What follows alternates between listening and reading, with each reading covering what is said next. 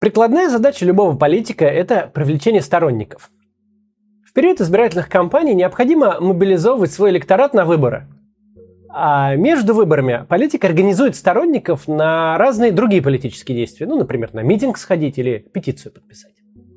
Это азы из учебника по политологии. Но ни в одном учебном пособии не написано, что политический деятель вроде меня должен в первую очередь заботиться о том, как обеспечить физическую безопасность своих сторонников. Ведь речь о публичной политике, а не об эпидемии или войне. Но в России получилось как в поговорке из огня до в полыми. Не успели мы отойти от пандемии, как бодро вошли в подлую, бессмысленную и несправедливую войну, крупнейшую в Европе со времен Второй мировой – еще год назад моей главной задачей было, чтобы зрители моего канала, то есть вы, просто не умерли от ковида или там тяжело не заболели и не потеряли когнитивные способности, последствий не получили. Ценой очень больших усилий удалось мне и нашей редакции убедить примерно 85% моих сторонников сделать себе прививку. Вы прошли вакцинацию и защищены, насколько это возможно. Теперь же вместо своих прямых обязанностей по организации избирательных кампаний я должен сделать так, чтобы те, кто выжил в пандемию, как-то пережили новый наш с вами этап жизни. Про то, как не идти на фронт, я уже делал ролик. Посмотрите, он по-прежнему актуален. Теперь речь о другом. О жизни обыденной, повседневной. О жизни, которую сейчас живут миллионы россиян.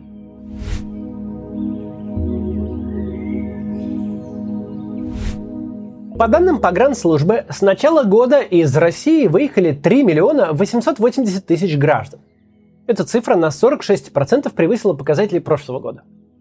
Возможно, здесь сыграла свою роль и отмена ковидных ограничений, но отдельно посчитать долю идейных иммигрантов и долю изголодавшихся путешественников не представляется возможным. Не все уехавшие информировали родину о своих планах. Не все, собственно, эти планы вообще изначально имели. При этом основной поток отъездов пришелся на март и апрель. С места сорвались самые мобильные. Это либо молодежь, у которой нет ни имущества, ни обязательств, либо свободные в финансовом плане люди с удаленной работой, ну, айтишники, например, которые релацировались целыми командами. Часть россиян не исключает отъезд в ближайшем будущем.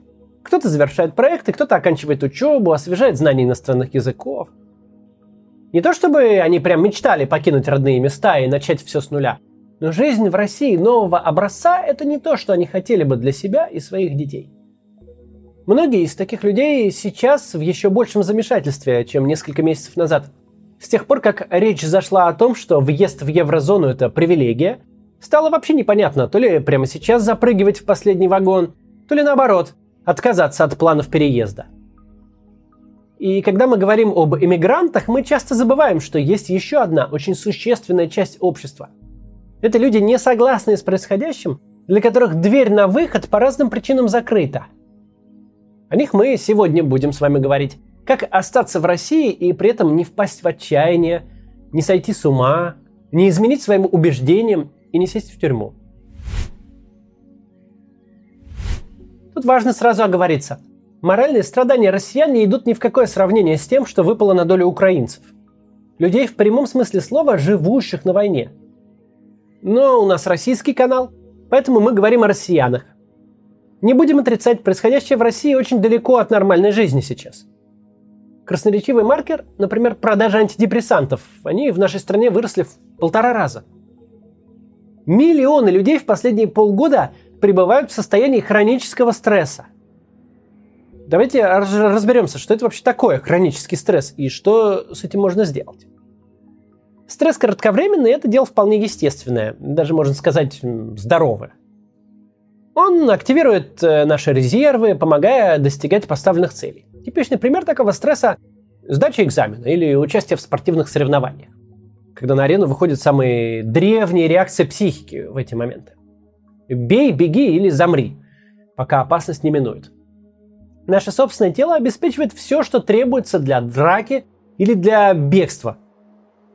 Сердце бьется часто, чувства обострены, реакция ускорилась, нервная система играет на нашей стороне. А когда мы достигли результата, например, убежали от хищника или там победили соперника, ну или сдали экзамен, выступили на соревнованиях, то потом мы просто успокаиваемся и живем себе дальше. Другое дело стресс длительный, тот самый, с которым сейчас в той или иной степени мы все имеем дело. Мало того, что горизонт планирования жизни снизился примерно до вечера, так еще и новости каждый день. Здесь э, производство свернули, там за слова посадили. Ну а власть страны вообще размахивает ядерной дубиной с периодичностью раз в неделю. Перевести силы сдерживания российской армии в режим в особый режим несения боевого дежурства. Стресс есть, а бежать некуда. С тем, чтобы побить ответственных за военные и экономические преступления, тоже некоторые сложности. И это продолжается недели и месяцы. Полгода уже скоро будет. Вот такой стресс может буквально разрушить человека. У него нарушается сон, снижается работоспособность, деформируется психика. Хуже работает иммунитет даже. Сейчас прервемся на рекламу как раз в тему ролика, а дальше будем говорить о самых базовых способах справиться с хроническим стрессом. Бывало ли у вас такое, что жизнь теряет краски? Вы вроде живете как прежде, ходите на работу, в любимую кофейню, но все не то. Даже любимый десерт не такой вкусный, как раньше. Отсюда раздражительность, постоянные конфликты, упадок сил и нежелание что-либо делать. Я знаю, что многие россияне чувствуют себя именно так в последние полгода.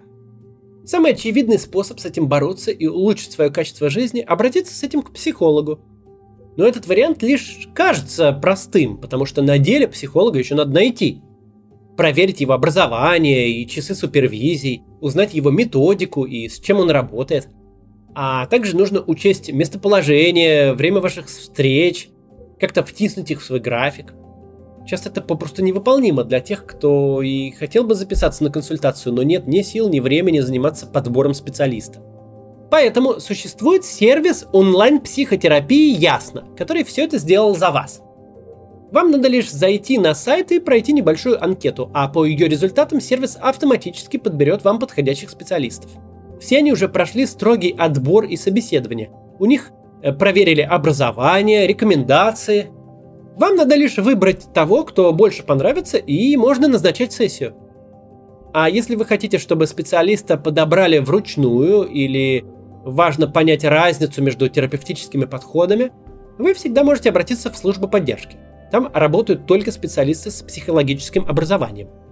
Все консультации проходят онлайн, вам не придется тратить время и силу на дорогу, и вы сможете э, проходить психотерапию в комфортном для себя месте.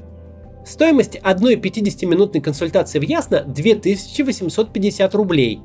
А по промокоду CATS вы получите еще 20% скидку на первую консультацию. Промокод нужно указать при регистрации на сайте. Ссылка на сервис в описании. Продолжим про длительный стресс. Для начала надо понимать, что если вы вдруг не командующий танковым батальоном или не директор ФСБ, то Путина вы свергнуть и все поправить таким образом не можете. Это нормально.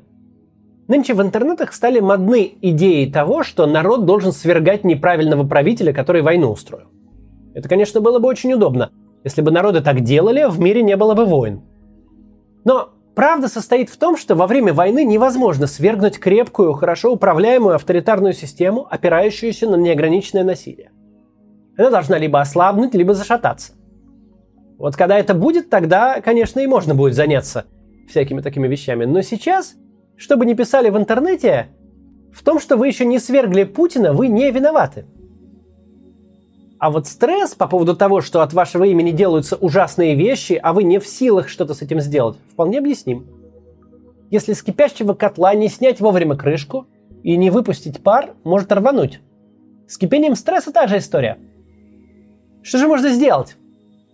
В первую очередь вспомнить э, формулу «бей или беги». Физическая активность – то, что надо. А какой именно она будет, это не суть важно. Бег, плавание, азартная командная игра какая-нибудь, там, футбол или еще что. Кто-то снимет э, со стены боксерские перчатки даже. А вот агрессия, насилие и вандализм – это деструктивный способ выпускания пара. Если вы закатите скандал домашним, устроите ссору с мордобоем или там расхерачите арматуру и остановку с буквой Z, то вам, конечно, станет легче. Но начав остановиться сложно. Не позволяйте, чтобы вас унесло по этому пути. Не надо. Лучше уж пробежать 5 километров в парке. И вообще, человек, который достаточно спит, вовремя ест, проводит время на воздухе, он в среднем более устойчив к стрессу.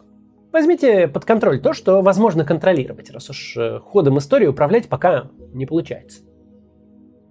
И разобравшись с собой, посмотрите на окружающих. Кто-то сидит в своем информационном пузыре, и ему кажется, что сторонников войны вообще нет. Кто-то наоборот, по ощущениям живет в кольце врагов и подумывает совсем уж нехорошее. Неправы здесь и те, и другие, но получить объективную картину отношения российского общества к войне нет сейчас возможности. Соцопросы в условиях военной цензуры не рабочий инструмент. Здоровая стратегия в этих условиях – поддерживать своих, дружить связью с ними и не закрываться в своей беде. Мы все стали свидетелями того, как после 24 февраля распадались дружеские связи и даже семьи – но есть немало и других примеров. Примеров, когда общая беда объединила тех, кого жизнь, казалось бы, давно развела. Для многих эти отношения оказались тем якорем, который удерживает человека на плаву и не дает рухнуть в пучины отчаяния. Среди нас есть и те, кто условно, но все же работает на государство. Это миллионы учителей, медиков, это сотрудники государственных и муниципальных учреждений – и каждый из них имеет сомнительное счастье регулярно взаимодействовать с новой разновидностью безумия. И это, пожалуй, самая болезненная ситуация. Когда говорить и протестовать по-настоящему опасно, но молча смотреть на то, как под твоим флагом и якобы от твоего лица творятся чудовищные преступления, невыносимо. Участвовать или нет в активном противостоянии с системой – это личный выбор каждого. Совершенно неуместна тут какая-то агитация. А вот не участие в провластных митингах, э, кринжевых флешмобах или там добровольном сборе каком-нибудь средств на нужды армии и на восстановление разрушенного Донбасса, вот это все достаточно безопасная форма гражданского протеста. Ну, во всяком случае, для рядовых сотрудников. Призывы к миру и прекращение спецопераций, критика власти в сегодняшней России это все, к сожалению, криминализовано. Это чудовищно, но это так. Но если вы откажетесь активно поддерживать политику партии и правительства без объяснения причин, без вступления там в полемику, то к такому статью не пришьешь. Как заведующий культ отделом нашего дома. Заведующие. Заведующие. Предлагаю вам взять несколько журналов в пользу детей Германии. По полтиннику штука. Не, не возьму. Ну почему вы отказываетесь? Не хочу.